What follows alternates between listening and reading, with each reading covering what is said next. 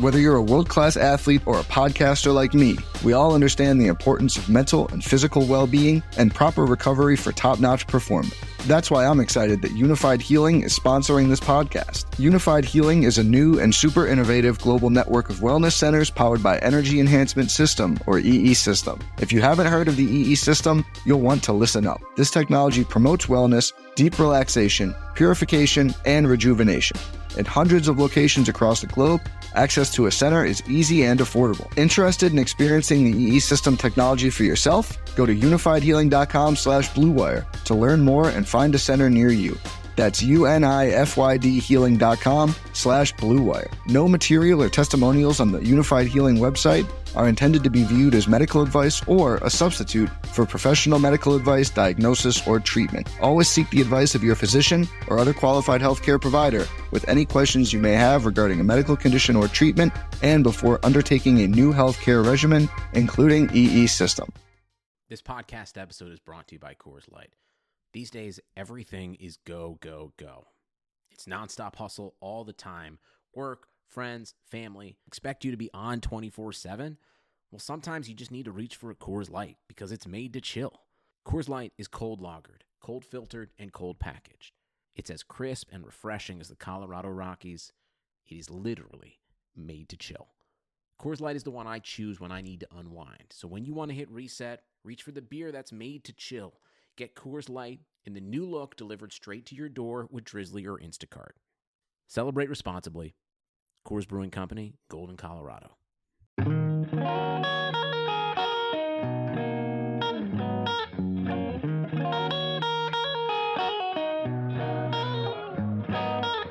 Welcome into the NBA Morning Deuce for Friday, April 2nd. We got a big episode today, and that is because I'm joined by Laz Jackson, host of Pistons versus Everybody podcast.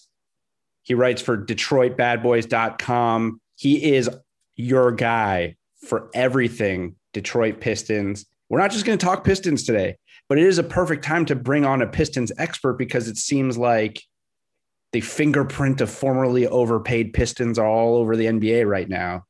So we could talk about that a little bit. We'll go through some of these games and we're going to dive into the Detroit Pistons because I'm interested in this team. I think I mentioned last week how I've done sort of a 180 on the way this team was rebuilt after watching them more and more this year. So I'm interested to hear from a Pistons expert what the fan base and what they are feeling right now. But Laz, appreciate you jumping on with me, dude.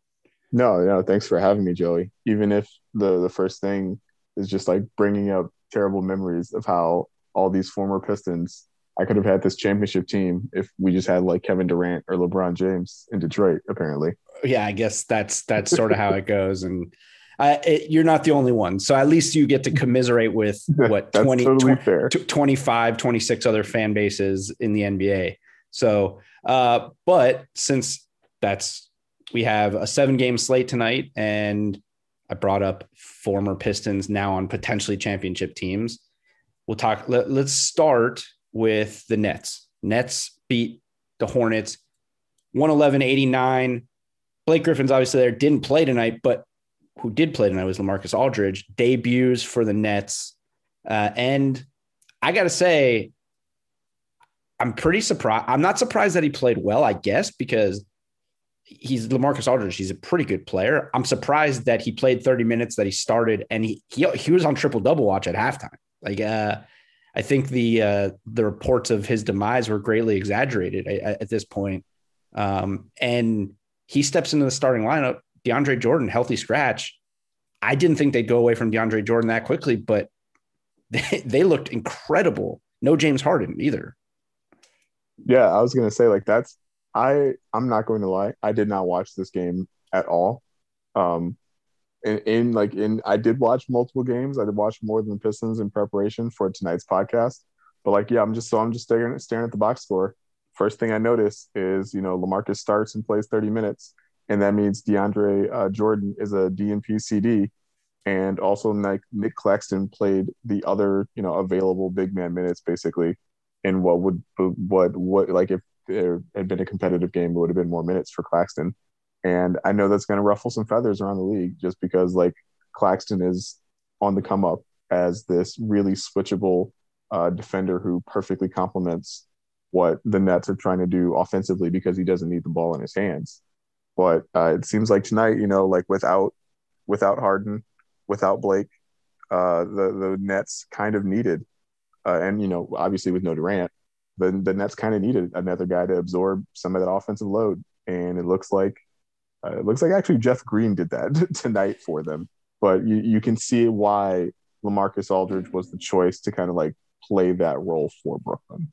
Yeah, for sure. I, and I do. Yeah, I agree with you. I think uh, like my biggest thing when this signing happened and the Blake signing for that matter was just that it, I think I'm with all the people around the league that are on the Nick Claxton train saying like it's nice to get all these buyout guys in there and so and and they can all play but if it's at the cost of their best big man which is Nick Claxton best center at least uh it just doesn't make sense but I agree in what you're saying that it, will be a matchup situation for Aldridge, and at least just to get them through the regular season, having that other offensive option because they're just like half the teams in the league. They're a mess injury wise, but he looked.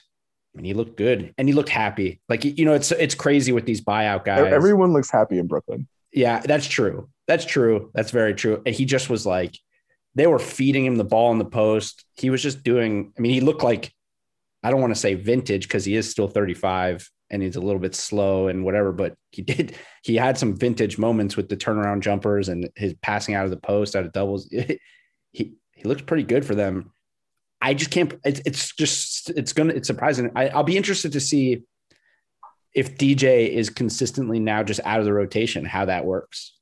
Yeah. I think, yeah, sorry. go well, I was, I was, I think like this like big man roulette thing that Brooklyn has going on is like actually in a weird way like uh, it's ideal for them for from a roster construction perspective because like they're not going to need DeAndre Jordan in every single playoff matchup, right? They, you know, we like we you and I both like Nick Claxton, but like, do I want to play him like 30 minutes in Game Six? Like, not not particularly right now. And so, like, just having multiple options, each of which do different things, but who are all like still kind of good, I think just like adds to the the power and versatility of this Brooklyn team. It's like that's not an accident, right? Like they they don't have dudes who do the same thing, and I I don't think that's an accident. Right, and obviously on that note, you know they bring in former Piston Blake Griffin doesn't play tonight, but is another guy who everyone was like, oh, he can't play anymore. I personally thought that that got way overblown, but you watched him closer than I did, at least for the time the, the time he did play this year and the last couple years. What what was your impression of Blake towards the end of his run in, in Detroit? And do you think that he can consistently contribute for this team? So the thing with Blake is that he was pretty fairly washed in Detroit, or at least he looked pretty fairly washed in Detroit. Um, but what I think Brooklyn has shown, and I think should be a lesson for uh, like handling big men in general in the future, is that uh, Blake could still be a very effective player if uh, a you know his minutes were managed more carefully. They're definitely managed more carefully in brooklyn than they are in new york. He was playing you know i think he was averaging like 34 35 minutes a night in detroit. And uh, you know obviously that wear and tear probably had an impact on you know his level of play and then uh, you know he looks much different you know 20 minutes a night every other night than you know 35 minutes a night every night um, and then you know in Detroit, he, you know, obviously Jerami Grant's come a long way in a very short time, but he was still asked to do a lot of stuff like for the Pistons with the ball in his hands. And clearly he's not amazing at that stuff, right? Brooklyn doesn't ask him to do that all the time. Um, but like, like I joked about at the top though, like if, if you have, if you're playing next to James Harden and, and Kyrie Irving, you know, like Blake Griffin's going to look better. And so, like, yeah, the, Blake would have looked less washed if the Pistons had James Harden and Kyrie Irving, right? Like, that's fair. that's my take. I'd probably look less washed, I guess, uh, yeah. with those guys. I, I will say, like, here's the thing this game in particular is scary to me for this team. It's just that it just in the sense that like you expect Brooklyn probably you probably expect them to win, but at the same time, Charlotte's good. Like, and I understand LaMelo's out, but Charlotte is a good team. I mean, they've been playing well this year. They're a good defensive team. They play tough. They they're clutch. And I mean, Detroit, I mean, Brooklyn just put it on them. I mean, it was and it was balanced. I mean, Landry Shamet and Tyler Johnson both hit five threes. Like you said, Jeff Green went on. It was just a balanced, just ass whooping pretty much. And Yeah. And that's hmm. a scary thing when you know three of your oh well two obviously your two best players and then Blake doesn't play and now DeAndre Jordan's out of the rot- like it's it's a, an embarrassment of riches. It, it at this point it just kind of doesn't. It seems like they are the prohibitive favorite. Not not that they're a lock because I do think there could be potentially the longer these guys don't play, you know, like chemistry things. We've seen that with teams before that when in their first year together, but I don't know. This team might be just too powerful for that. Yeah, I, I I definitely see some of that. I'm I'm also just struck by, you know, Charlotte scored 89 points tonight. Charlotte's not a bad offensive team. And classically, Brooklyn is not like a great defensive team. But we see like, you know, without some of their worst defenders in James Harden and Blake Griffin, and uh, one of their more limited, I guess, defenders in DeAndre Jordan, they only let Charlotte score 11 points in the first quarter and 17 points in the third quarter. It's like so, so it's like Brooklyn Brooklyn can create problems for you defensively, like with the right mix of guys, and like uh, and that's that's a pretty scary thought because Yeah. they they don't need to you you, you don't need to uh, to hold you to like 90 points in order for Brooklyn to win a game, right? Like Mhm. Yeah, that's yeah. that's wild. Yeah, it it is crazy. Um, and worth noting that Steve Nash and KD both spoke today and said that KD's pretty close to returning, which I mean, obviously is huge for them in some for so many reasons. But guys got to play eventually. I mean, I get the the more he sits, the more concerned I get that he's going to re-injure himself just trying to play his way back into shape. Um, and also, interestingly enough, was that Steve Nash, I guess, said that the, the organization had like internal conversations about the KD Rapaport situation. I, I don't know what that means. He didn't really expound upon it. And I don't know that, I don't know if they can really do anything or would do anything, but it is interesting that it's gotten to the point that they're discussing it within the organization because it was pretty, it was pretty nuts, that whole thing. Yeah. Yeah. You you informed me of the Rapaport situ- situation like in depth, like what actually happened when uh, before we got started. And so I, I won't really speak to it, only to say that I totally understand why Steve Nash and the Nets organization would at least offer that they are like having internal discussions about it. Right. Yeah. I mean, it, it would be, yeah. I mean, I guess you, you play it safe because if they ask and you're like, oh, it's, well, Yeah, it's like no, it's totally fine. Like yeah, Yeah. you can't get away with KD. It's just KD being Twitter KD. You know, it's like, oh. Yeah, Uh, all right. Well, one team, I think, not that, again, there's not a team I see right now that is beating these guys in seven games, but a team that at least has a chance to slow them down potentially and hang with them defensively looks like Miami. Uh, once everything starts clicking, Victor Oladipo, the other guy who debuted tonight, uh, they beat Golden State 116 109. And actually, these days 109 points against Miami is a lot. Uh, the way they've been defending, but that starting lineup, at least in the very beginning, with Oladipo, Bam, Jimmy Butler, and Trevor Ariza, looked like um, it, they came out with an int- a defensive intensity that was ups, just insane, and that's a scary defensive team. The offense for this team is still they scored 116 tonight, so it's better. Duncan Robinson and Tyler Herro have been better since since the trade deadline.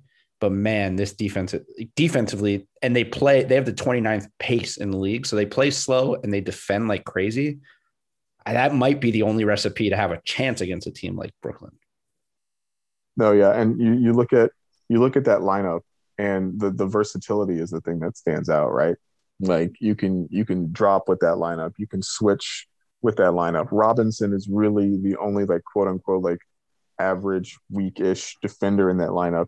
and he's helped out by the fact that he's six seven and like in good shape. My and so Miami like is not afraid necessarily of that guy getting picked on in a playoff situation. And so like yeah, that's that's very uh that's a very like good thing to see out of Miami. I am surprised that like Trevor Ariza has been good for them. Not necessarily that um like he's not good, but we hadn't really seen a lot of him this year, and I wondered kind of how much he had left in the tank. And that's another like buyout situation. You get on a Mm-hmm. team, a good team. Well, Miami's you know 25 and 24, not a, a great team, but a team that went to the finals last year has had a lot of issues this year, but a team with the potential to be great. And you see guys, you know, kick it up a level uh, and play kind of inside themselves, and it has a profound effect Yeah, on their Miami, game. yeah, Mi- Miami's just a weird team this year because eh, last year they were just an okay defensive team. They're always a good defensive team. That's just kind of how Miami is, but they're okay defensively. But they they made that run because of their shoot. They were second, second or third in the league in shooting, just great offense, and it's totally flipped on its head this year. They've been somewhat, at, at least since their early issues, since Jimmy Butler came back from COVID, a relatively dominant defensive team, but the, offensively they just cannot cannot get it going. So it's weird, it's a weird situation. I do think Vic looked a little. I mean, he looked like he's you know trying to figure things out. He's struggling passing the ball a little bit tonight.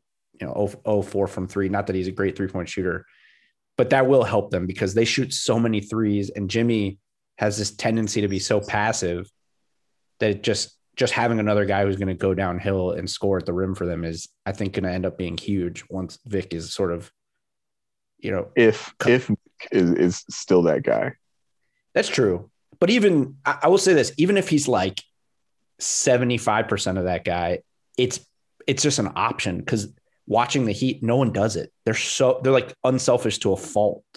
And they haven't been shooting the ball that well this year. So there's times in the games with Miami where somebody just has to take over offensively. And they just they still refuse to Jimmy will do it, but then he'll have games like tonight. He had 22, but he only took 13 shots. Like they spread it around. Sometimes you just need a guy to just go get it. Yeah. And it ha- there hasn't been that guy for Miami consistently this year. well, that guy for them is Goran, right? And he's been Yeah. kind of in and out of the lineup. Yeah, he was out And again so- tonight.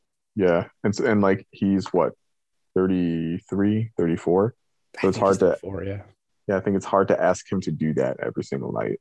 Yeah. But you know, and like you know, when it counts in the playoff setting, et cetera, you, you know that that they will they'll have that element.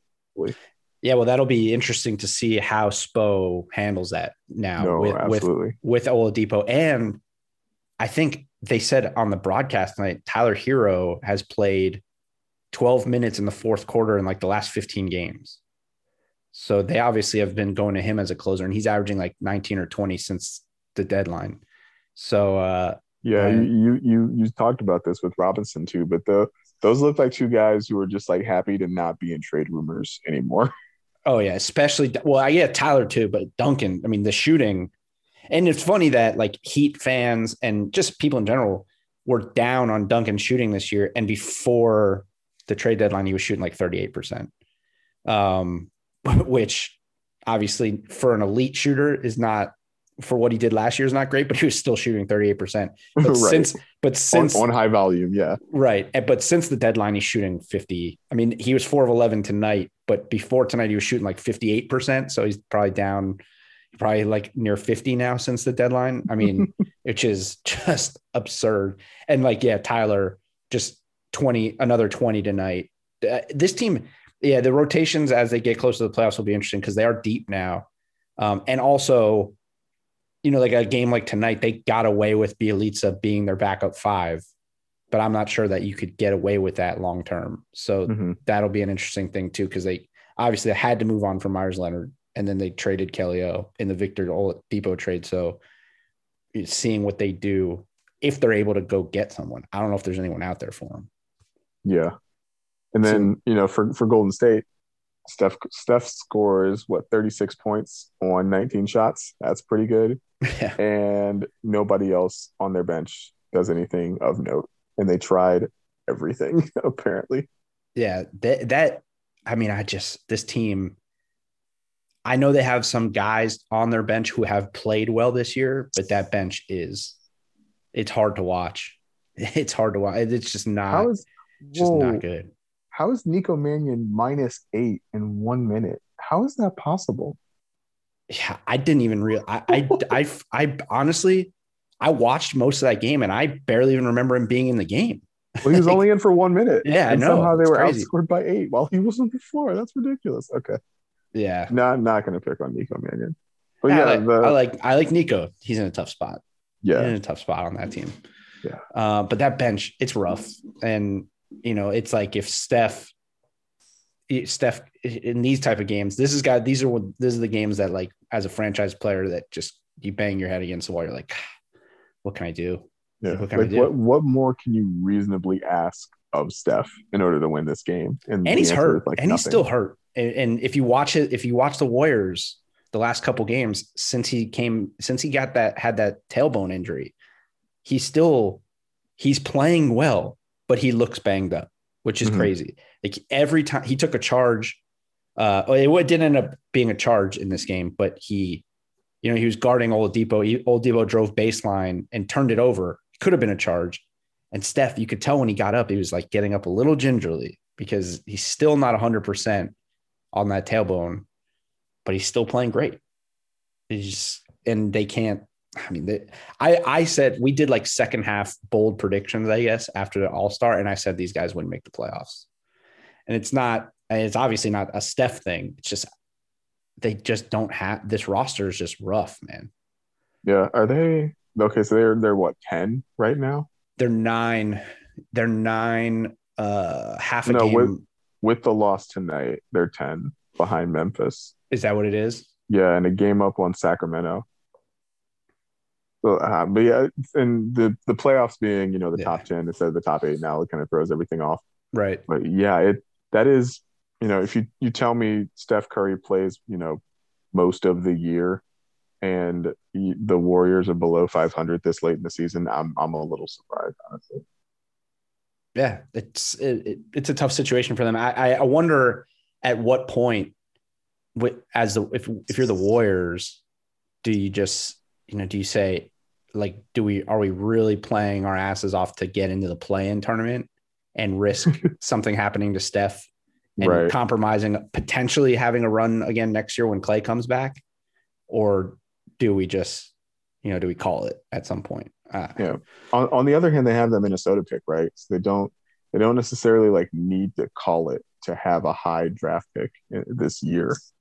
Yeah, it- I, I'm not even worried about the pick is less of a concern than if Steph continues to just look banged up. Like at some point, Oh just, yeah, just, just we've seen what happens when players play with injuries.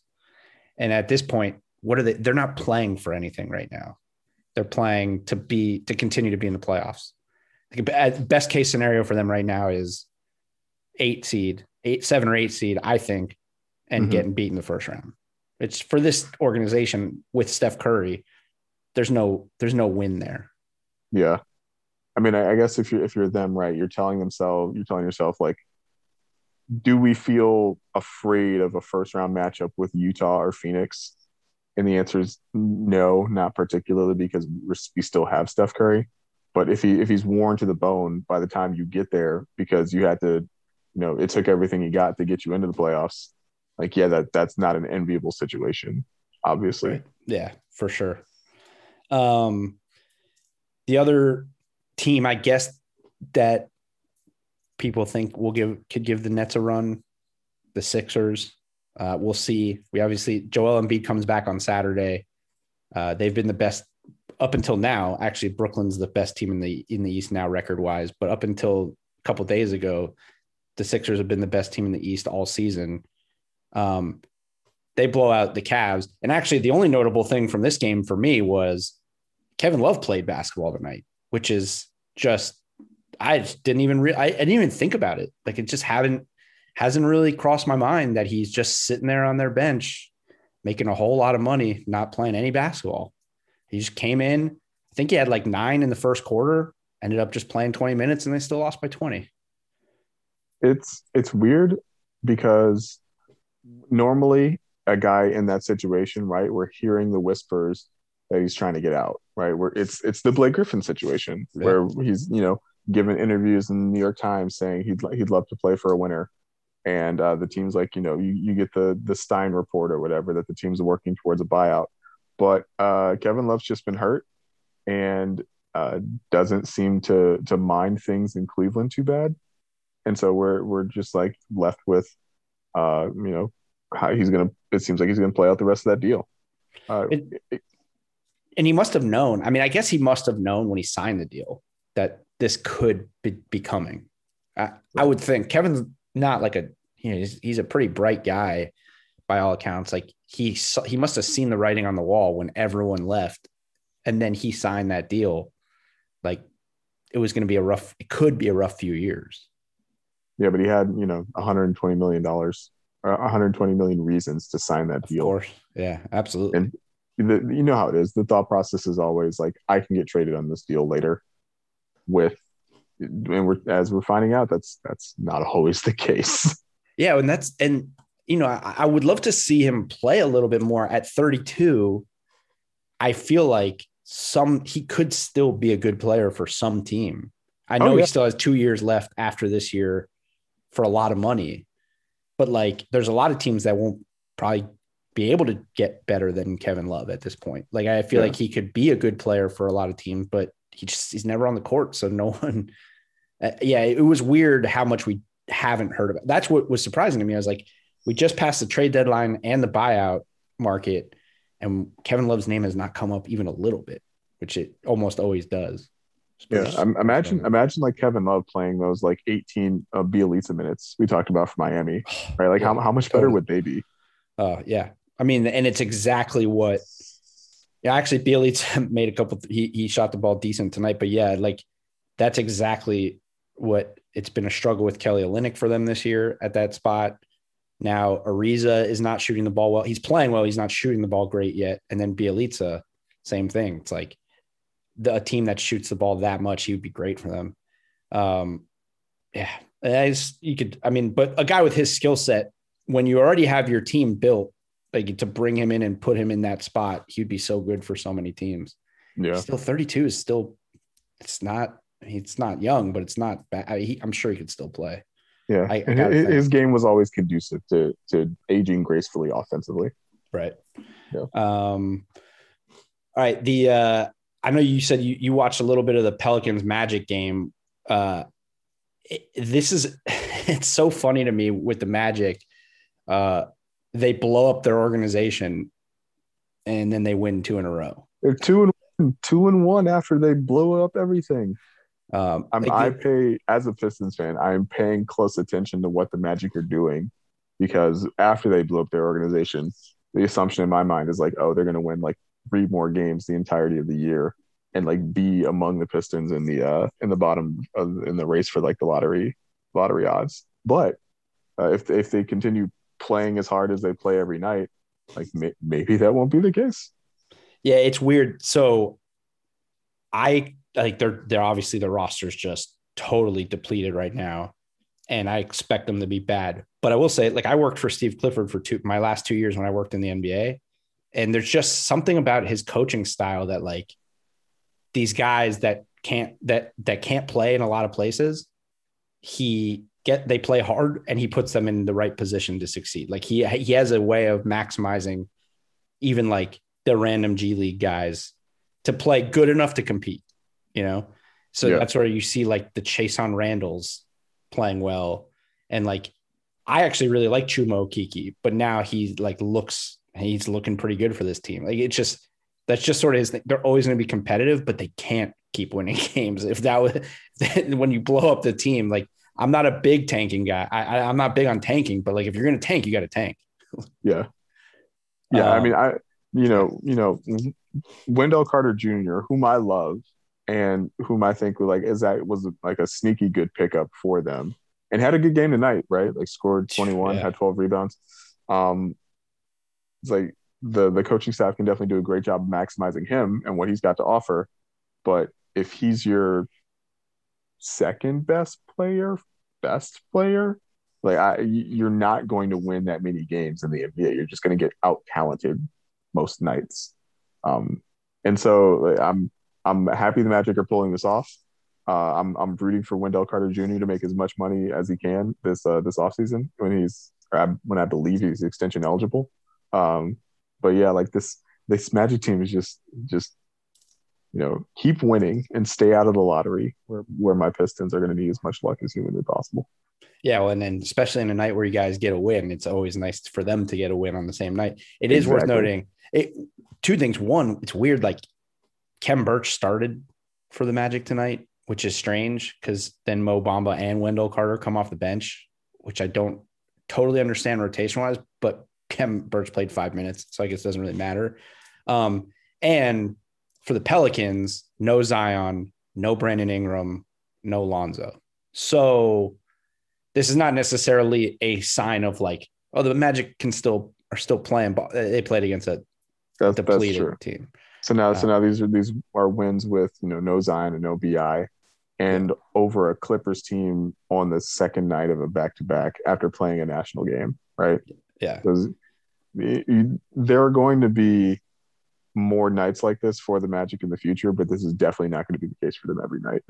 Yeah, and and a Clippers team that just has it. They have a penchant for just blowing games, either blowing games or just coming out and looking like they absolutely like tonight. Although they're playing a, a, very good Denver team right now, they're in the f- fourth quarter. Uh, the third quarter just ended. Denver's up 81 70, but they yeah. just they have those nights where they just don't look like they want to play basketball. Um, yeah. Denver looks like an absolute buzzsaw, by uh, the way. Yeah, we could talk about them. That so they're up 81 70. Um, and I've I've said this now every time we've recapped a Denver game since they traded for Aaron Gordon. I talk about the opening tip, and I'm like, I look at this lineup with Aaron Gordon, and I'm like, holy shit, man, this team is the upside now for this team. And it it's like obviously Aaron Gordon's not he's not an all star, but he just the upside, the athleticism, the talent, the, the what he brings to them that they lost when they lost Jerami, Jerami Grant. Um, God, they look tough, man. They look really, really good right now. I, I thought it was possible for them to look like this. I did not think it would be this seamless a fit immediately between these guys, right? Like I thought there was a chance Aaron Gordon might come in and be like, you know, hey, I want to do some Aaron Gordon stuff and they you know accommodate him a little bit and then when you got to uh, you know crunch time or the playoffs you know we eliminate a lot of that fat out of his game and it's like no every time i watch aaron gordon he's cutting to the basket for a layup and that's all he's doing on offense and he's not you know he's not locking down Kawhi, but he's guarding Kawhi adequately in a way that they didn't have anybody else on the roster who could accomplish that. Yep. And so he's just fitting in seamlessly to what they needed. Just the the buy-in from him about his role for this team has, has been amazing to me. Yeah, like I watch these teams and and you you know obviously they beat the Clippers last year. They came mm-hmm. back from 3-1.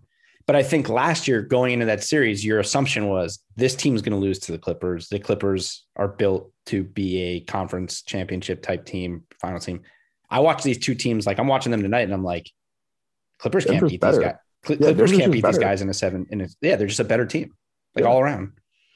Um, which is why I mean it is crazy how, which is sort of a testament to the fall from grace that the Clippers seem to be continuing to have, um, right now. But it is also just the Nuggets, like outside of a healthy LA, and I still really like Phoenix.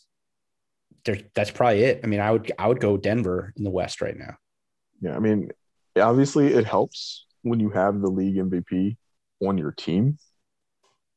The the way that they've built the team around him to accentuate his strengths and like shore up his weaknesses, like that's a big part of what Gordon brings for them, uh, especially on the defensive end. It's just like this is this we're looking at like a, a team of destiny style thing here in Denver. Yeah. And and Michael Porter Jr. too, like taking some of the pressure off of Jamal Murray to have to go out and get 30, 35 every night because mm-hmm. we know Jamal Murray's an up and down. Like we know he can go get you 50, but then we also know he can come back and get you 12 the next night. But Michael Porter Jr., especially since All Star break, he's been averaging close to 20 and he's top 10 in the league in three point shooting right now, which I don't think a lot of people realize that their 6'10 small forward is I want to say like eighth or ninth right now in the league in three point shooting. Um, he's he's played great, and bringing Aaron Gordon in takes pressure off Michael Porter Jr. to not have to guard the guard wing players that we know he can't guard. So it's just like, yeah, the the the the way Tim Connolly has sort of uh, built like built this roster around Jokic, like you said, is just crazy. And then they have you you'll you I can tell you this like this is a broken record for people who listen to the show, but Denver also has two of my favorite players. They don't play them, but they do have two of my favorite players in Bol Bol and JaVale McGee. So I'm high on the Nuggets. you like um, tall guys, Joey? Is that it? yeah, they are. They do happen to be tall, and most of these guys are. I don't know. I love Bol Bol. I just think he's so damn. I just he's so damn fun, and they never give him a chance to play. And then actually, the thing with McGee is a is a this year thing. Um, I turned on a Cavs game like early in the year, and the first possession I watched, uh, JaVale McGee hit a corner three, and then the next possession he hit a step back jumper at the elbow, and I'm like, all right, I'm all in on JaVale McGee this year. I'm just, I'm all in. it was just, I'm like, this guy's fun. I mean, obviously we know what he is, and and he's also a three time NBA champion. And I was just watching. I'm like, man, he could he could help a team. And then Denver trades for him, and they haven't played him yet. Yeah, they've they've gone with the uh, the Millsap Green, uh, you know, back bench front court, which yeah. is uh, you know, I mean, like, that's going to work against some teams. It's not going to work against others. I'm like, especially against like the Clippers, who don't have a Ibaka right now and are starting Zubac, and like that's basically the only guy you have to worry about uh, from the center position out of them. Um, I, I was watching, you know, the second half or late in the first half. They have like Marcus Morris guarding uh, Jokic because they're not playing a traditional center because that's how they like to play. It's mm-hmm. like, yeah, that's that's just that's just not going to work for you guys. And so I, I, think we will we will get the playoff JaVale McGee moments, I'm sure. But it's also like again, like you know, talking about how having a lot of different types of bigs offers, you know, positional versus or like scheme versatility like you're not going to need JaVale every night either. And tonight's not apparently a, jail, a JaVale night. Yeah, it, it does also feel so, so, like you're saying, like the playoff thing. It does feel like a move geared towards matching up with the Lakers, mm-hmm. um, because obviously the Laker they struggled with the Lakers size last year in the playoffs, and they're just going to need bodies to throw at AD. I mean, they need bodies to throw at LeBron too, but they're going to need bodies to throw at both of these guys. So uh, that's six more fouls and a guy who played on the Lakers last year that they can throw in there. Uh, but the Bol Bol, I was hoping so badly that Bol Bol was in the Aaron Gordon trade. I wanted, wanted to see Bol Bol freed in Orlando. The, I wanted Bol Bol Mo Bamba backcourt. Yeah, I was like hashtag Bol Bamba. Let's go. Like this, that was all I was waiting for it. Uh, I mean, you, you would you wouldn't you want to see that? I think that would be very fun to watch. If you're going to be a bad team, let's have Bol Bamba lead the way. It, it doesn't get much more fun than that. That's that's definitely funky. I don't know if it's fun. it's definitely different. I mean, I'm also waiting for like a a, a, a like a Denver to be playing. I don't know that that lineup they used in the bubble, right? The uh, yeah, but now, but now I want it to be. I want it to instead of it being five bigs, like five big guys. I want JaVale McGee at the five, Jokic at the four, Bol Bol at the three, Michael Porter Jr. at the two, and Facundo Campazzo at the one. Oh, just like the one tiny guy. yeah. Let's go. Let's go all seven footers and the shortest guy in the NBA. Yeah, that's one way to cover for him on defense. Absolutely. Yeah. And we saw him basically truck Ben Simmons last night. So we know he's tough. Like we know he okay. can hang. That was hilarious as yeah. as someone who is not necessarily a big fan of the way uh, Ben Simmons plays the game of basketball for the most part, that that was a very enjoyable moment. it was, and Alex, my co-host, he lives in Philly, and he he's ne- he also. I think he's turned the corner a little bit on Ben Simmons this year, but he's always ne- never been a huge Ben Simmons guy. He was just like, yeah, he made Ben Simmons look like a bitch. Like, yeah, yeah, he, he, he did. He kind of Campazzo is so small. He's on the court right now. Like, there's no way he's 5'10. There's no way. I'm 5'9. He, I mean, it's TV. So, but I've been around. I mean, I worked in the NBA for six years. I've been around a lot of NBA players. There's no way Facundo Campazzo is taller than me. It just can't be. He's fun to watch, though. He's definitely fun. He's a wizard with the ball. oh, some of those passes, it, he, I mean, he, it's like once every few weeks he goes, he, he has a viral pass. It's just, it's awesome. Um, and he's tough, man. He's tough. No, they, they, they are, they look, team of destiny is a good way to put it. I like that because they, they look like they could go on a really, especially because we have no idea what's going to happen with the Lakers. Just no idea. Yeah. The economy is made up of real people doing real stuff, and it affects everything. Which you obviously know since you're a real person doing real stuff. Marketplace is here to help you get smart about everything beyond the what of the day's business and economic news. We dig into the how and the why with the real people driving our economy. From big tech and interest rates to small businesses and what's happening at the Fed, Marketplace breaks it all down so you don't have to. Listen to Marketplace wherever you get your podcasts. Um, all right. The last game before we get to your Pistons was actually probably the craziest game of the night. Hawks Spurs ends up uh, double overtime. Uh, Hawks win 134 129. And this is a huge, great win for the Hawks because this was the seventh game that they, so they went on that run, obviously, when Nate took over. Mm-hmm. Uh, but the schedule was kind of easy. So not that you know you, you got to win the games. So and I love Nate. I think he's a great coach. I think he got a raw deal in Indy. But this road trip, they're on an eight game West Coast road trip that I thought was like, we're going to learn a lot about this team. They could have, if they would have lost this game, they'd be two and they'd be two and five. Now they're three and four. They have a chance if they win their next game to come off of an eight game road trip, totally injury riddled, five, four and four. So it, I think it does show a sign that this is, it wasn't just like a honeymoon thing. These guys are starting to play some legit basketball, which is what I think people expected before the season. But now we're getting obviously a little bit more of that. No, John Collins got hurt last game. DeAndre Hunter came back. Now he's out again. So they can't, they haven't been able to get right all year. Still playing pretty good basketball though. Yeah, I I didn't know I hadn't seen that John Collins got hurt, and so I'm you know I'm looking at the box score now and not seeing him. Yeah, I'm he got wondering- hurt in the first half of their last game, uh, ankle injury. Okay, okay, yeah, like you you get contributions from a lot of different dudes, right? Like Gallo has 16 points and uh, apparently made like a, huge shot in, in overtime. Um, you know, Lou Williams plays 22 minutes for them, uh, does his Lou Williams thing. I think this was this might have been his first. I think game. so too. I think Yeah. this was his first game. Yeah.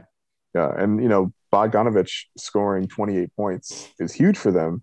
Like that that is the type of production they hoped they would get out of him when they made that move this offseason, right? And that hasn't been the case every night, but it, getting that type of production definitely shows you what they were imagining they were getting when they made that move. Yeah. I wonder how many times in NBA history three guys have scored 28 points in the same game on the same team. On the same team, yeah. It's probably That's- probably rare. Capela made 10 free throws, 10 of 10 from the line. How often does how often does that happen in his Never. career? Probably probably the first time. Probably the first time. Uh, Trae Young has played so much better since Nate McMillan got there. I'm I'm just not a huge Trae Young guy. I see the talent. I know he's talented. I don't think you can build a championship team at, with him as your best player, but he has started to play. So it, must there must really it, must have been something with. And I, thought I thought Lloyd was one of the guys who got a little bit of a raw deal. It was going to happen eventually. Just I thought the timing was weird, but Trae has been a lot better, and he was clutch in the overtimes in this game, like hitting big shots. He didn't make his first three until the first overtime, and I think he hit his second three in the second overtime. He was two for two, which is very rare for Trae Young. Yeah. yeah. 20, 23 shots and only two threes taken is a is an amazing stat line for for Trae Young. You you imagine, you know, the the reason Nate was uh, uncere- unceremoniously removed in Indy was because like he had started to find himself more disconnected from a lot of the guys in that locker room, right? Mm-hmm. and and the reason Troy or Troy, reason Lloyd Pierce got fired because he was finding himself disconnected from a lot of the guys in that locker room.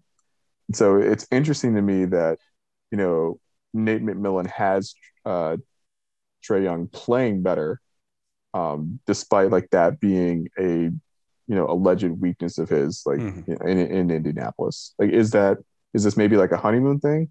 Like, it, it's entirely possible. We'll see, like you know, what happens in the playoff setting or whatever. But um, yeah, like you know, maybe that's maybe that's something that Nate you know has worked on. Uh, maybe that's something that like Trae Young has seen. Like, okay, now I have to like put up or shut up because I can't like get two coaches in a row fired, right? Like, Yeah, that's So- fair. that that's that's an interesting thing. I'll be I'll be keeping an eye on for for Trae.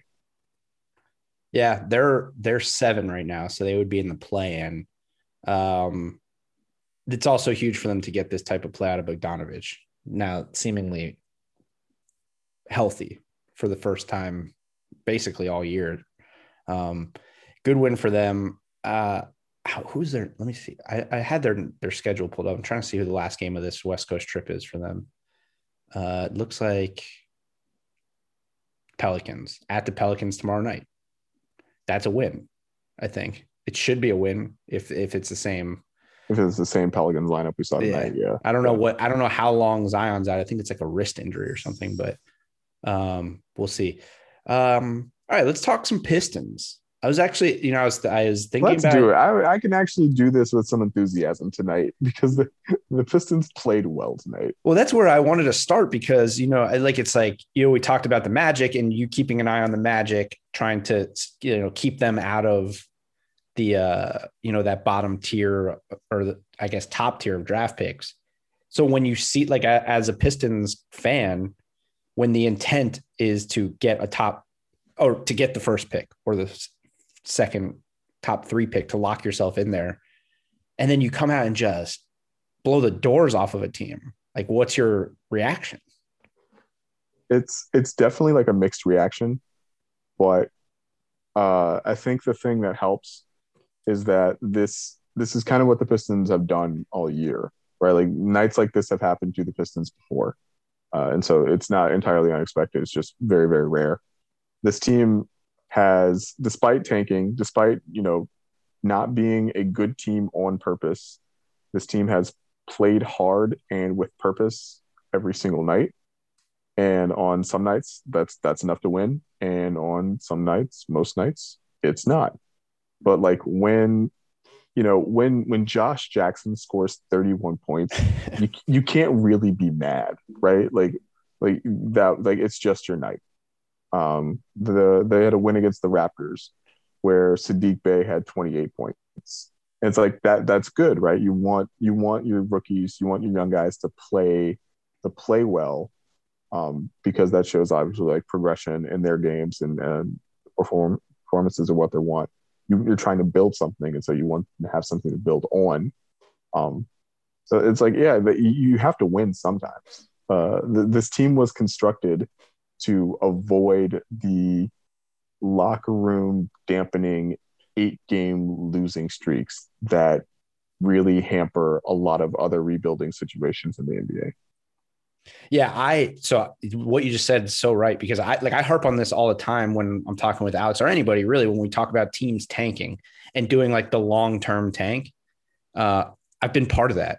Like i was in the video room for the hornets that won or the bobcats that won seven games and then won 20 games the next year. Like you're right. You have to win and compete. Like, there's no like going out there and getting beat down every single night doesn't benefit your organization. You have to learn how to do things the right way. And I was listening, I was listening to your last episode with uh with Mark Schindler. Mhm. um, and I think he kind of said it. It was it one of you guys mentioned like Detroit like doing the perfect tank job of tanking right now. So like sort of like still gonna be a top three pick like right now, third worst record in the league. But every night, like you just said, going out and competing and and having like surprisingly good performances from a number of guys that look like they could be part of your core for a while. I mean, like I I admittedly coming into the season was like, what the fuck is Troy Weaver doing? It's like, what is happening right now? And some of the You- signings, I was just like, what what are we like? What's happening? On on day one of free agency, I assure you, you were not the only one. Yeah, it was just like signing f- like all these forwards and giving Jer- like the Jerami Grant thing. I, I'm on, you know, I, I guess Denver supposedly was going to give him the same money, but um, I saw that contract. I was like, he can't live up to that. Uh, and he has obviously so far. Um, and then just watching this team, I've done a complete 180 just in this in the sense that like I didn't understand what this roster was before the season, and now there's still a long way to go. But like Jerami Grant looks good. I like Sadiq Bey. Um, you get Killian Hayes back soon. Isaiah Stewart looks like a huge steal for for you guys. Um, and even the kid Saben Lee is pretty good. Like like there's there's things to be excited. I will say 30 games like 31 points from Josh Jackson make me nervous for you guys because I would hate for you guys to like pay him a lot of money. fall into the Josh Jackson trap. Yeah. Yeah. Yeah. Well, Um, it's yeah. funny. Last night, you know, there. This is the second game of back to back. Last night they played Portland. Um, Josh and Sadiq both had terrible games, and the exciting thing that happened that night was Hamidou Diallo, right, who they traded for prior to the trade deadline. He came yeah. off the bench and scored 19 points, and like looked looked amazing doing it. And so that's that's the thing with this team, right? Like any night it could be like any one of these young guys popping and, and playing well. Um, and all of these dudes, well, maybe not Josh. I mean, like I, I like Josh a lot. He's a native Detroiter, right? He he addressed the fans when they were allowed to like first have fans back in the building, which I thought was like an interesting nod, like giving that to a guy who, you know, you you signed in the offseason for the room exception, basically. But um, you know, having having that uh, you know, hometown connection, I think was really was really big for him and and what he wants to do with the rest of his career. And so like I, I hope Josh is like is here for a while, but I don't think he's part of like the quote unquote like core of the team. Right. yeah. But like but if he scores 31 points, I'm happy with it. If Sadiq Bey scores 25, uh Hamidou Diallo scores 19, right? Like uh Saben Lee scores 20 points in a win over the Magic randomly in the middle of like February. Like th- those are all good things. Um, but as you can tell, they're isolated incidents because like I can't tell you the number of nights where Saben Lee scored like five points and it like it just hasn't mattered because they've lost, right? yeah. But the, but that's part of the perfect tank. Um, you know the you remember the good things, um, and they happen, and oftentimes there's still not enough to win actual games of basketball in the NBA. Why didn't Hamid play tonight? Uh, they're they're still uh, managing him after the groin thing. Got it. I So forgot. I, you know, I, I was. I actually watched the the mostly. I turn. I switched the game in the fourth quarter, but I totally forgot about him. I love him. Like I just. I mean, Svi's a good player, but I was just so like I again. I was like, you're Troy Weaver, just killing it, man. Like I, I just thought it was like for a team that's rebuilt. He he has so much upside. I, I just love that deal for you guys. Yeah, I didn't. I so I'm I hadn't paid much attention to what OKC had going on. It's just like they had not they had not like entered my like field of vision. What's impressed me the most so far about Hami in his short time in Detroit is I think he's only played three games. Is you know like we, I knew he, he had the athleticism right like obviously you know slam dunk champion or like in the slam dunk contest like 40 inch vert you, you you know all that stuff off the top of your head right what's what's really impressed me is the the patience he's shown. He's got this uh he's got like this looping like left to right crossover, but he sets you up with it by uh you know it's he's playing at multiple speeds, right? But his top gear is so much faster than anybody else's top gear than that when he hits it, like he's at the rim, right? And so having a guy who can do that consistently is just like an element we haven't had all that often in Detroit. And it's but it's an element that Troy Weaver very clearly values. And so I'll be I'll be curious to see what kind of deal they signed Hami to in the offseason. I know that was part of the reason why he was available from the Thunder. Thunder obviously like you got Lu Dort in there and you got you know you got to pay Shea soon. And I don't you know I don't know if you you want to do that and pay Hami, but but yeah, Hami uh, was brought in to be a part of this team long term, and and so far that's looking like another Troy Weaver steal. Yeah, I mean, you put him with Jerami Grant, you go get eventually. Obviously, you're going to upgrade at, at the five, but that's you know those two together guarding the perimeter is tough. Um, and then obviously whoever you get in the draft, it's just a, a lot of nice pieces.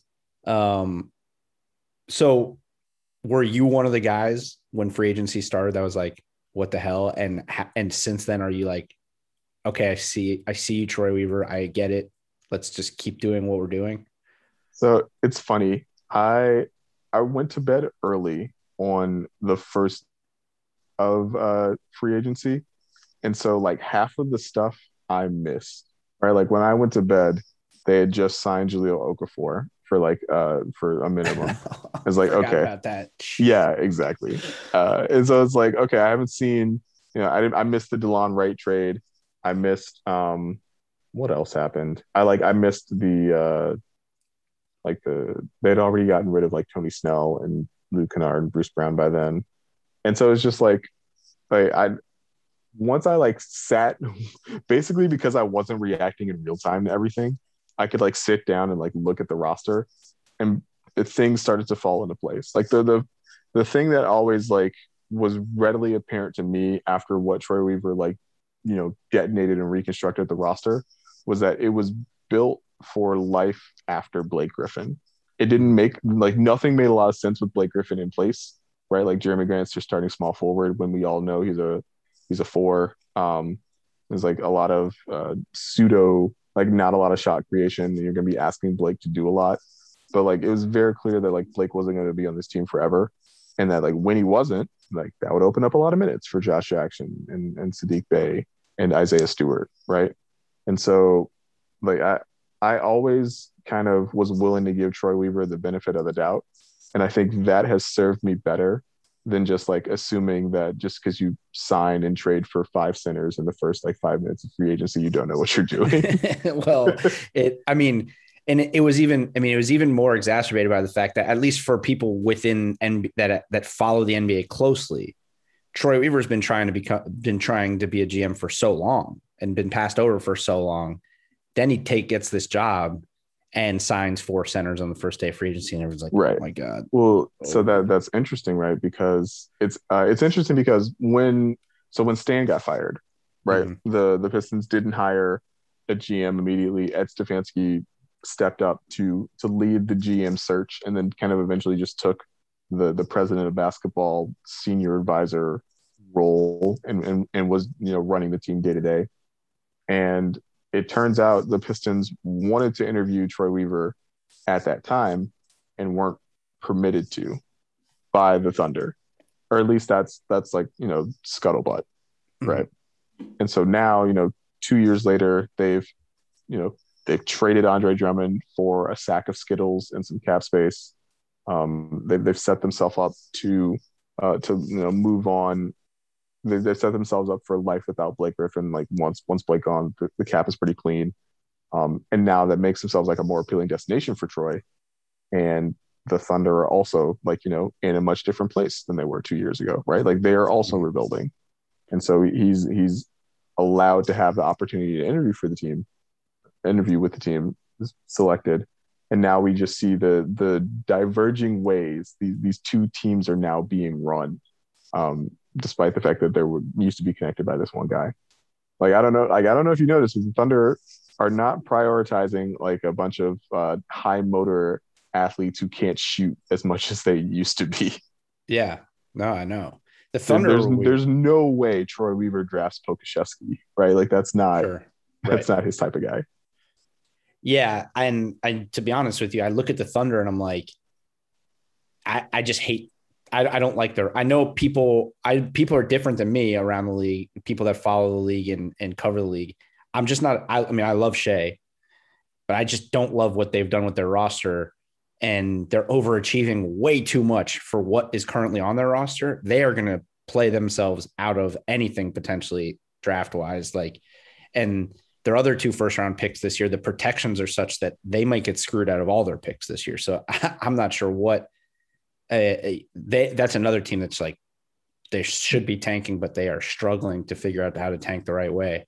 Well, their war chest is so big, right? That the the next James Harden situation, and you probably won't get a player like James Harden in the next James Harden situation, but the next disgruntled superstar that wants out, the Thunder are in prime position to acquire that guy because they have like 30 odd draft picks over the next seven years, right? Like they their haul beats anybody else's haul. Yeah, that's true. But I'm And not. I think I think that's their play, right? Not uh, absolutely. I, I totally, yeah. But I just, I guess my thing is Sam Presti has not proven to that he has been able to make those moves and then build a winning team around those guys to keep them there because he's he's made those moves before. I mean, um, and everyone just sort of seems to leave. I don't know. I'm just, I guess, I'm not as high on Sam Presti. I mean, like in, in, in, Sam Presti's defense is Oklahoma City. Like, right? No, I get it. I totally get it. Uh, but that's why I like loading up the war chest with picks to go get guys that ultimately are not necessarily going to sign. I would rather have a guy who it seems like Troy Weaver actually is that can evaluate talent and if you're going to get all these picks, like try to hit on some of these picks, which honestly, he's done okay with his drafting. But, you know, 10 years ago, he obviously drafted three Hall of Famers, but I, I don't, I don't love a lot of their roster. I know we get with a lot of times we get like caught up with good players on bad teams, like good players on bad teams. Mm-hmm. So I mm-hmm. think a lot of people watch OKC and they like think this guy that Pokusevski is going to be like the next star. He's good. He's a good player but I, they need so much. That team needs so so much. Um, and maybe they'll get it with with a trade with these picks. I just I don't know, man. Yeah, 30, it's, it's, 37 picks in the next seven drafts or whatever it is just doesn't seem. I, I don't know. I, I just doesn't seem like the way to me. It, it's a philosophical thing, right? Yeah. Like Troy Weaver specifically, he, he knows which darts he's throwing. He's he's aiming very precisely with the darts that he's given, right? Sam Presti just has a shotgun blast full of darts. yes. And it's like it's a philosophical question of like which one of those is going to turn out to be more uh you know productive. And it's like I don't know. We'll we'll see in, in ask me in 5 years. Yeah, I well I think that um I think the chance I think the the dart um has a better chance to succeed quicker. But I, I just, I don't know. It's weird to me. I think that I think you guys have a chance. It assume like in the when you draft in the if you draft in the top three and get mm-hmm. get your guy with the pieces that are being put around that team to succeed a little bit quicker. Although I get it, the Thunder do have an all star level player, but I, I, just think they have so many other guys that probably wouldn't play for any other team in the league. So it's just weird. It's just a weird, yeah. It it's it is true. It's different philosophies. Um, but as far as you guys go, actually, here's something I've been wondering: What happened to my guy Sekou Doumbouya? Oh man, what's going yeah. on there? So the last couple of uh, games, at least, it's been it's been migraines, which is a concern because he was concussed earlier this year when who was it? I think it was Kyle Lowry kicked him in the back of the head. Ugh. Yeah, exactly. And he had a concussion last year, which I was reminded of um, after the second concussion by somebody else. And so, and so, like now we've got the migraines, and so like now I'm like officially pretty cautious about like his long term situation. Um, you know, obviously he's a very young kid. That's not something you want to like brain injuries are nothing to mess with, right? And so that's Absolutely. obviously just like take as much time as he needs to to get right and then and then go from there. But even even prior to that though, he had been just like you, you talked about how there's there's guys on OKC who couldn't play for any other NBA team. He did not look like he belonged on an NBA floor. He just he he wasn't very good. And like I understand that he's 20, and uh, I oh, I understand he turned 20 like in December. I, I understand he's like still I I believe he's still one of the 20 youngest players in the league. Um, but you can't. It's, it's the Dwane Casey has said, and and like I believe, I believe when he says this that like the way that he wants to operate the development of these guys is to like reward good play. Like you play well, you get minutes. Like we we do positive reinforcement. You you don't play well, right? Like we're still training you in practice and everything. They they were they were really big in the G League, you know, last year. Didn't send a G team to the Gubble this year. That mm. probably was a mistake, but that's you know I got to ask Tom Gores' pocketbook about that one.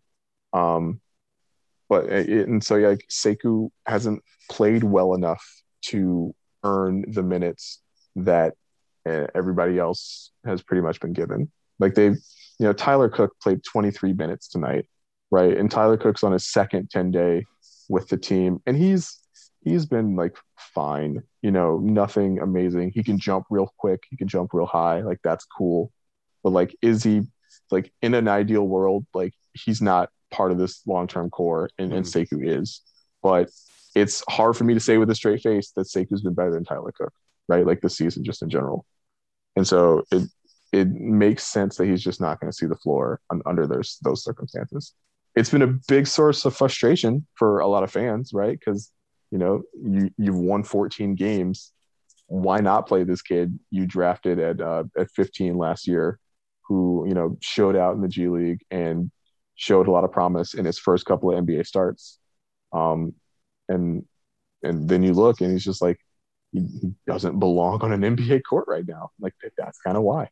Damn, it, it's unfortunate because obviously, you know, last year I, I, I saw a couple games. He looked good. He won me some money in FanDuel last year. Honestly, that's where I like. That's oh yeah, like, during the streak, yeah, I bet, yeah, yeah. That's why that's why I like him so much. Honestly, because but no, I thought he had. I thought coming into the year, and that was another thing where when I saw all these guys that were getting signed before the season, I'm like, what about Sekou? Like, what's what's happening here? How what's what's going to happen to him?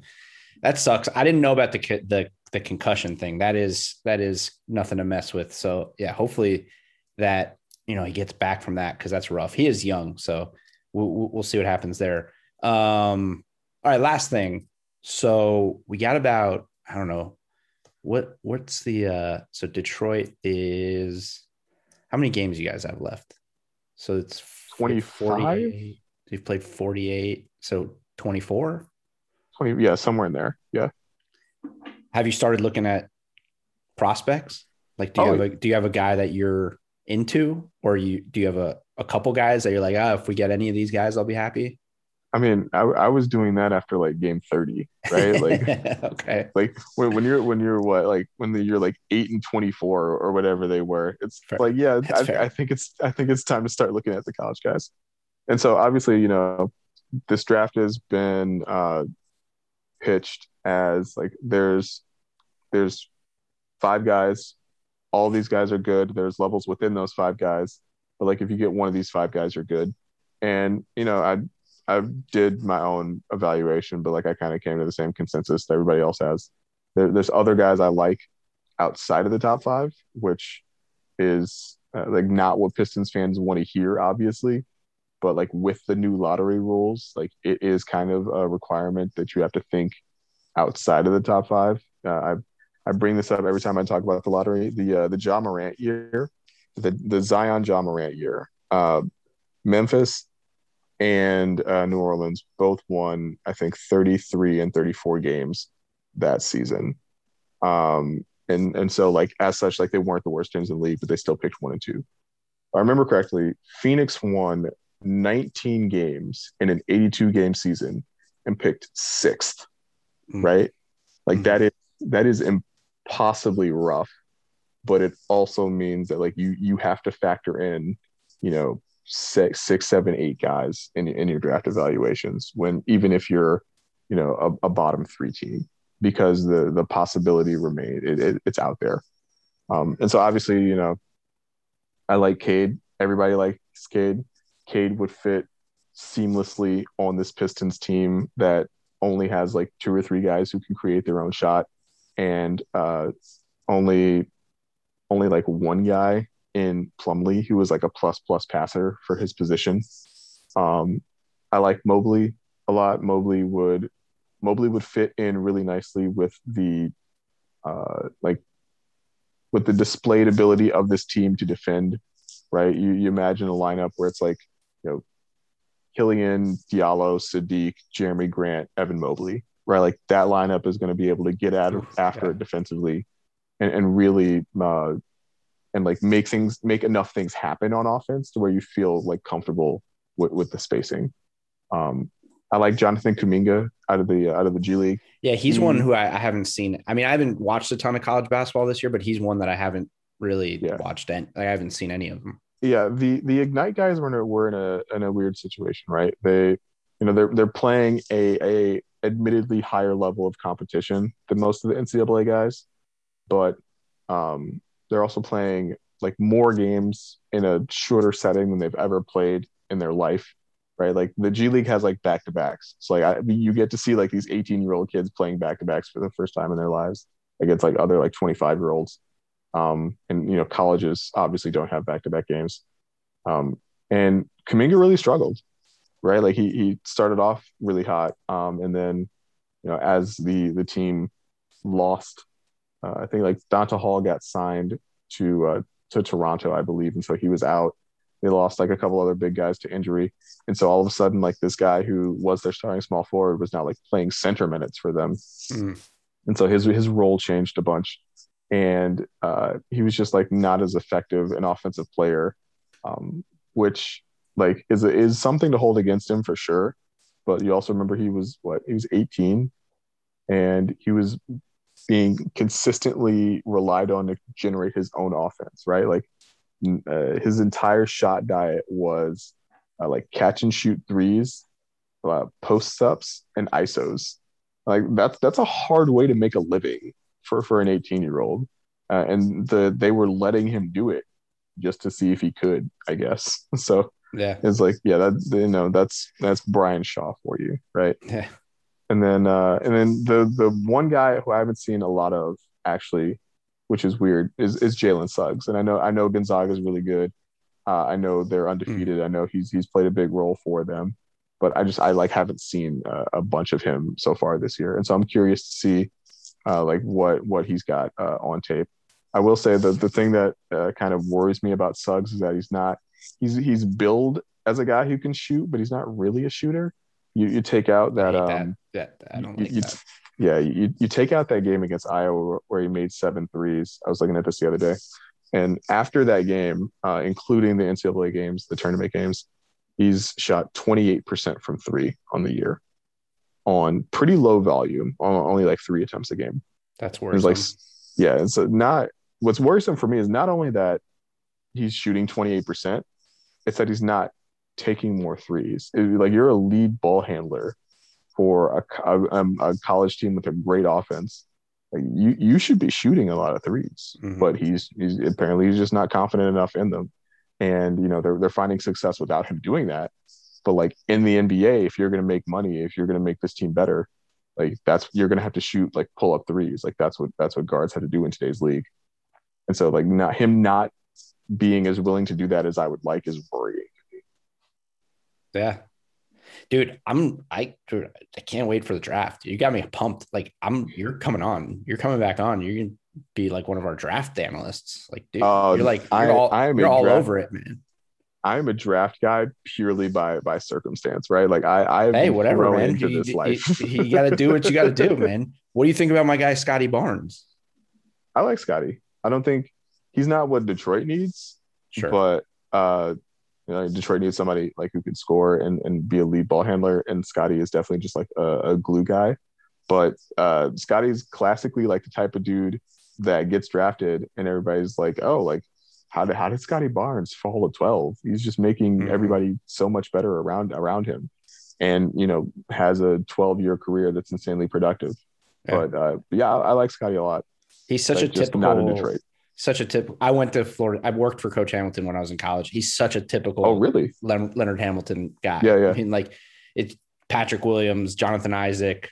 It's just the same. It's that mold. Chris Singleton. Like it, they're like all very similar players.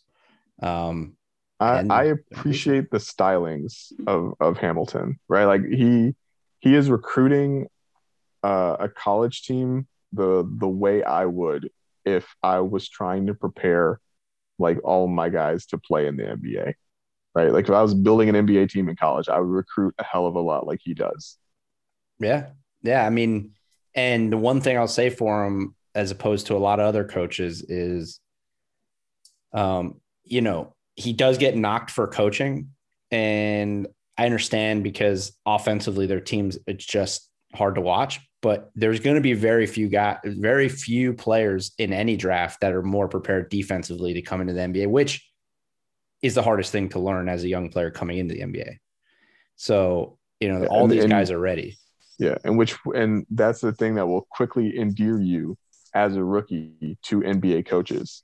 Is like that's how you get playing time in the NBA. It's like you the coach understands that he can put you on the floor and not get murdered defensively. Like that's that's a ticket to more playing time. Yep. And I think it'll help them that these last couple guys that have gone high, Jonathan Isaac before the injury, and now Patrick Williams is playing great this year. Um, that always helps to see the guys before him do it, even though Scottie was Scottie's probably the best recruit they've had, maybe ever. I mean, I, I don't know. Jonathan Isaac was pretty good, but Scottie Barnes was, was pretty highly ranked coming out of high school. So yeah, it'll be interesting to see. But yeah, you're definitely dude, I mean, you're going to come back before the draft, but we're definitely going to have you on for the draft, Uh, even if it's just out of circumstance. I this year has been the least college basketball I've ever watched because I'm just not employed at a job that's requiring me to do it anymore. so, um, and I, I honestly just college basketball is rough. So, College. Hey, I, I went to Michigan State. I Mhm. watch a lot of Michigan State. College basketball is exceedingly rough to watch. yeah, I mean, like yesterday, it's just like I, I there was the one night I think it was the night of the play-in games where um you know everyone's freaking out about two random mid majors that have, that no one's ever watched before finishing like with a final score of like 53 to 54 meanwhile it's the same night that Anthony Edwards becomes the third fastest player to ever score 40 points and Brad Beal and Donovan Mitchell go out for 40 against each other. And there's seven other guys in the NBA that score 35 in a night. And I'm like, guys, there's good basketball happening tonight. It's not these two mid majors that can't score. like it, there is good basketball happening. It's not that. It's it's Yeah. crazy. yeah, I agree. with- I agree. with you. Yeah. Uh, but it, but you know what? We got to watch it because we got to be prepared for the draft. So we will have you back, uh, Laz. This was awesome. I'm happy to hear. Like I'm, happy to hear the mindset, the mindset of a Pistons fan right now because I know it's like weird, like being in that weird rebuilding phase. It's it's interesting to know where the fan base is at, but it seems like that you got you at least feel like things are slowly headed in the right direction. Yeah, definitely. And I I want to thank you for having me on, Joey. When Yep. when you told me that you were going to start recording uh, you know, after halftime of the late games, I was like, "Oh man, like he's he's bunching up real close against my bedtime." But I'm glad I'm glad I made the time to do this though. This was a lot of fun. Hey, it, that's uh that has been the it's been one of the tougher things about getting people to come on this podcast. We do record pretty late. Um but no, it ends up being fun and this was a great episode. Everybody uh listen to Pistons versus everybody. Great podcast. Get I mean obviously get everything you need from about the Pistons from Laz. He's your guy at Laz L A Z Chance, the word Chance on Twitter. Go follow him. Great follow. And uh, I'm sure we will have you back on very soon. Appreciate it, man. Thanks for having me, Joey.